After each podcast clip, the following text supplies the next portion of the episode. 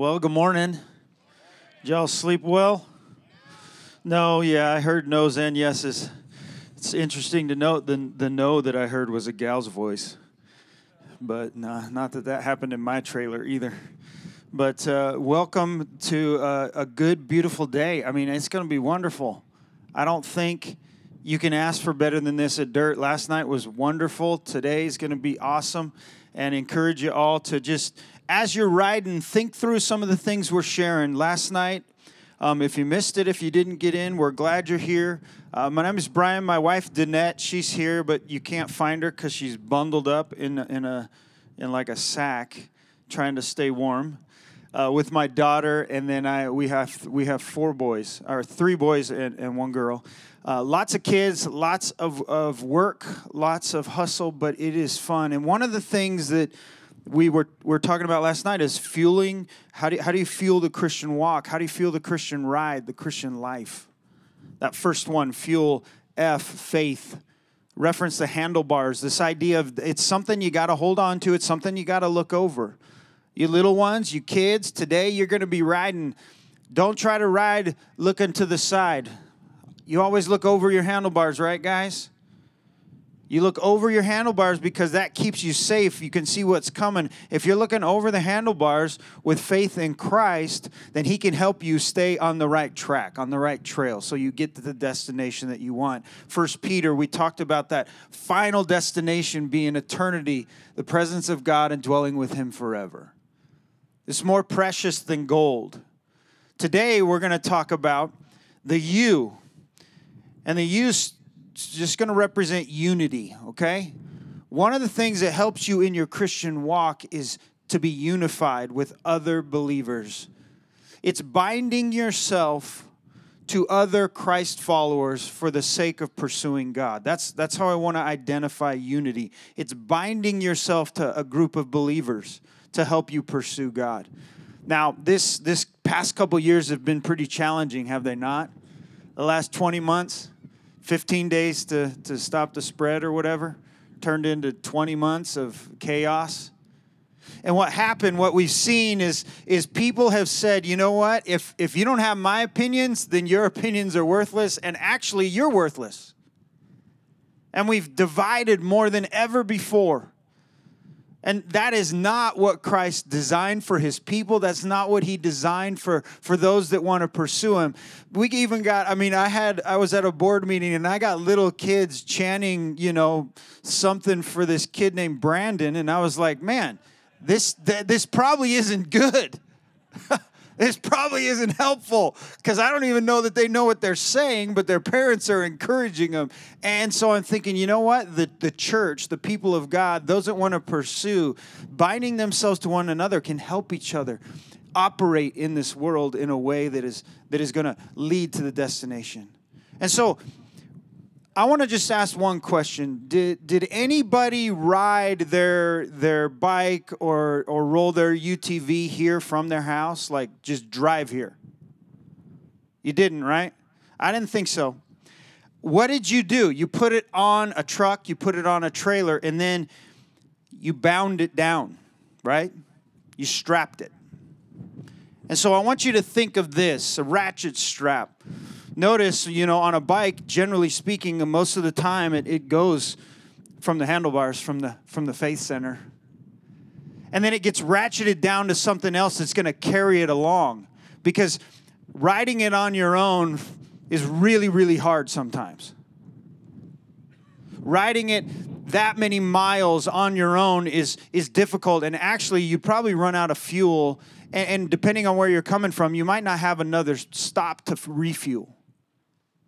And, so I want you to think of when you're strapping your bikes down tomorrow, when you're ratcheting down your your Can-Ams and your Razors, and I saw a Talon over here, which was fun to see. All of those things. I want you to remember that one of the things that God calls you to do in walking with Him is to lock in and ratchet in to a community of believers.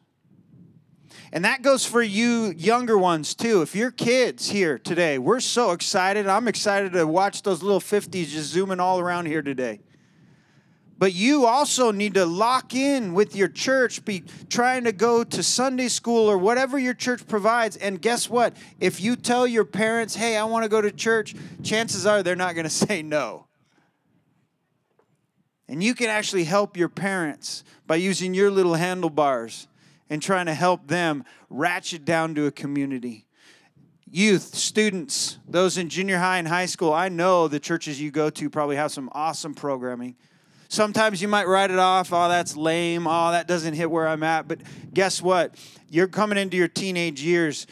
If you're not already there, if you're already there, you're going to know exactly what I'm saying. It's a challenge for you, not only because of the environments you're in, but because of the parents that you have to deal with. See, they don't know anything. They know absolutely nothing. And they don't know what your life is like. They don't know what life is like with a phone and connected and all of that. They know nothing. They have no advice for you. That's what you think, but what you do is you ratchet yourself into a community where your youth pastor encourages you towards the things of Christ. Where your your fellow students come and rally around you where they, you have a whole new understanding when you show up on campus at your junior high or at your high school the next day after church and you see and you connect eyes with someone that went to church with you then you should be unified with them in a whole different way. Because you're bound together in Christ. In first Peter he continued to talk about the, uh, the binding of, of believers and how that worked. And in verse 22, it says this Now that you have purified yourselves by obeying the truth, that is faith. So that you have sincere love for, for each other. That is this idea of phileo, Philadelphia, friendship, love. You bound yourself by truth. You, you're obedient to the truth. And because of that, you, you have sincere love for each other. That's his expectation. And so he says, he continues on and he actually uses God's word for love agape, love one another deeply from the heart. So when you're students, when you're at, you know, school and you see a kid that's a little weird maybe,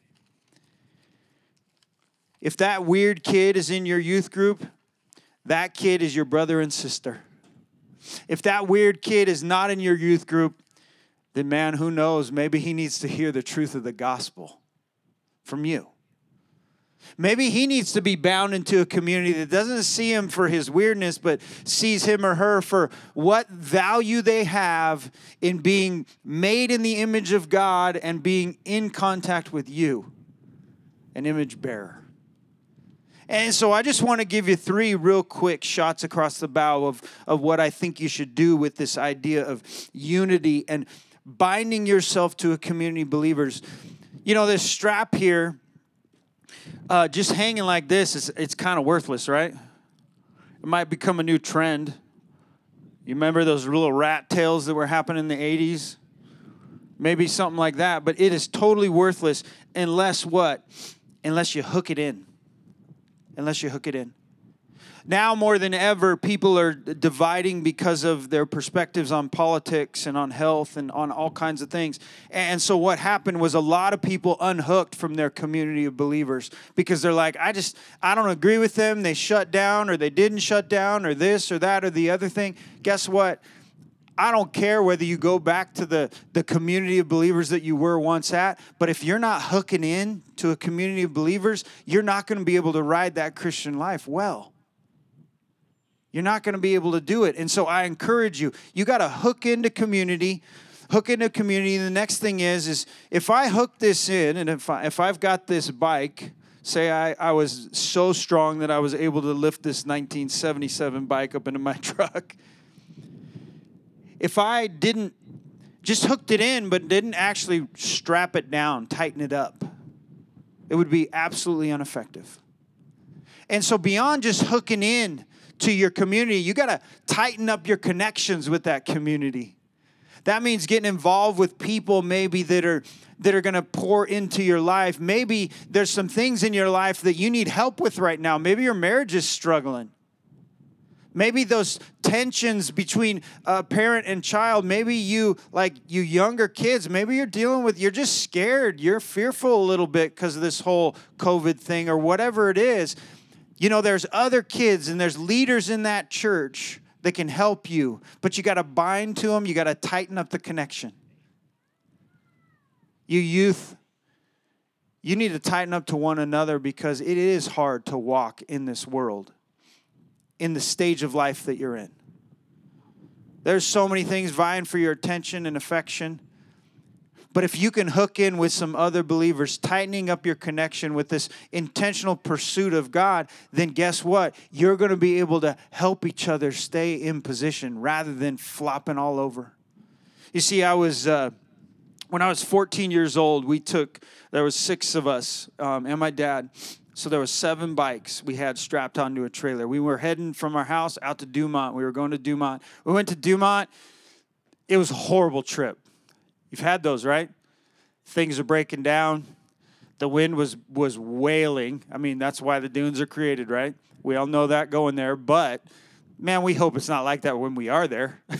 but we were. We're in the middle of a dirt, of a dirt storm, and we are. You know, I seized my bike, uh, YZ 125, 1986 125, temperamental, fickle thing, and it seized up. My dad took a took a hit, uh, dislocated, ripped his rotator cuff, and then. Uh, we were driving back, so it was kind of a hard week or weekend. We're driving back, and the straps came undone. Next thing we know, we look out back. There's a there's a, a CR 250 turned upside down, and the grip is actually riding on the tire of the trailer. And we're freaking out. This was my buddy's brother's bike. It wasn't even his bike. He runs to the back. He grabs the bike, just grabs it, didn't even think, grabs it, and just pulls it up and burnt the whole palm of his hand. But you see, what happened was his strap, it, it broke. It was released. It wasn't locked in. That happens sometimes, but that's why the third thing you got to do is that you got to check up on your accountability. Checking up on your accountability. Usually, what do, what do you do when you leave here, right? You you ratchet down, you get it going. Some of you just trust it. If you're like me, I don't usually trust it. Once I get onto that paved road, I'm going to hop out, and what I'm going to do, I'm going to verify that everything's still connected and everything's still tight. We have to do that in our Christian walk. We got to verify that we're still connected and we're still tight. Because if we're not, guess what, man? We start to slip, we start to slide, we start to lose connections, and then before we know it, we start to lose the focus on looking over the handlebars. Because faith points us in the right direction. Unity keeps us seeing that that direction is right. And so I encourage you, even as you guys are out today, maybe you you got your bikes, you know, everything's out, but but as you walk by a strap, I want you to think about that idea. Am I am I locking in? Am I hooking into a community of believers that builds me up? I don't care what your church looks like. If it believes that Christ is the only way of salvation, if it teaches from the Bible as the authoritative, inspired word of God, then that's a good church in my book. I don't care if there's 10 people, I don't care if there's 50 people. Tomorrow, we're going to talk about how you can actually have church on the road, and that's church. But if you are not intentionally trying to ratchet in, hook in, and connect into a body of believers, then you will not fuel your Christian life the way it needs to be fueled. And so I just encourage you think about that. If you've found yourself slipping away a little bit from your community because of the tensions and because of all of the different things and distractions, you know what? Hook back in, tighten up, get some accountability to help you stay connected. And if you're one of the little ones, if you're a kid, they those leaders still remember you. If you're a youth member, you you you are valued highly by the people, even if you're a squirrely junior higher. They love you. That's why they give you candy. Then they send you back to your parents. so it's all good. But you know what? This unity component is so important to the Christian life. In Romans chapter 12, um, it's talking about the, the idea of, of there's so many members of the body, and everybody's a little different than the other. And he talks about the gifting of the Spirit and, and what all is entailed in that and how it should breed kind of an appreciation within us. Not a, oh, I'm better than you or oh, I'm more valuable than you. But there's this awesome verse in, in chapter 12, kind of after he talks through all of that. It's in verse 9 and 10. It says this Love must be sincere. Hate what is evil, cling to what is good, bind yourself to what is good. Then he says, Be devoted to one another in love, honor one another above yourself. Honor one another above yourself. You see, unity not only as a family unit, which I'm so glad you're out here as a family, family dirt, being able to connect in different ways. But remember, when you see a handlebar, think to yourself, man, am I pursuing faith? When you see a ratchet strap, think to yourself, man, am I being surrounded by people that are helping me pursue my faith? It can change at any time. People will come around you in many ways. And if you're struggling with something hard and deep, then there are places that you can go for help. There are places that will point you towards Him. And there are people here that will help you do that. Let me pray for y'all before we head out riding. Lord, thank you for your word. Thank you for how it teaches us to lock into other believers, other people that can help provide for us a way, a way to see you clearly. Lord, as, as we ride today in unified groups, even, Lord, may we be conscious of those around us. May we be encouraging. May we not be uh, even, uh, you know, overly competitive to where we devalue someone. But Lord, would we be just kind of bound together as people that are looking to you for life? You're the only source, and you've caused it to come through your Son. It's in His name we pray. Amen.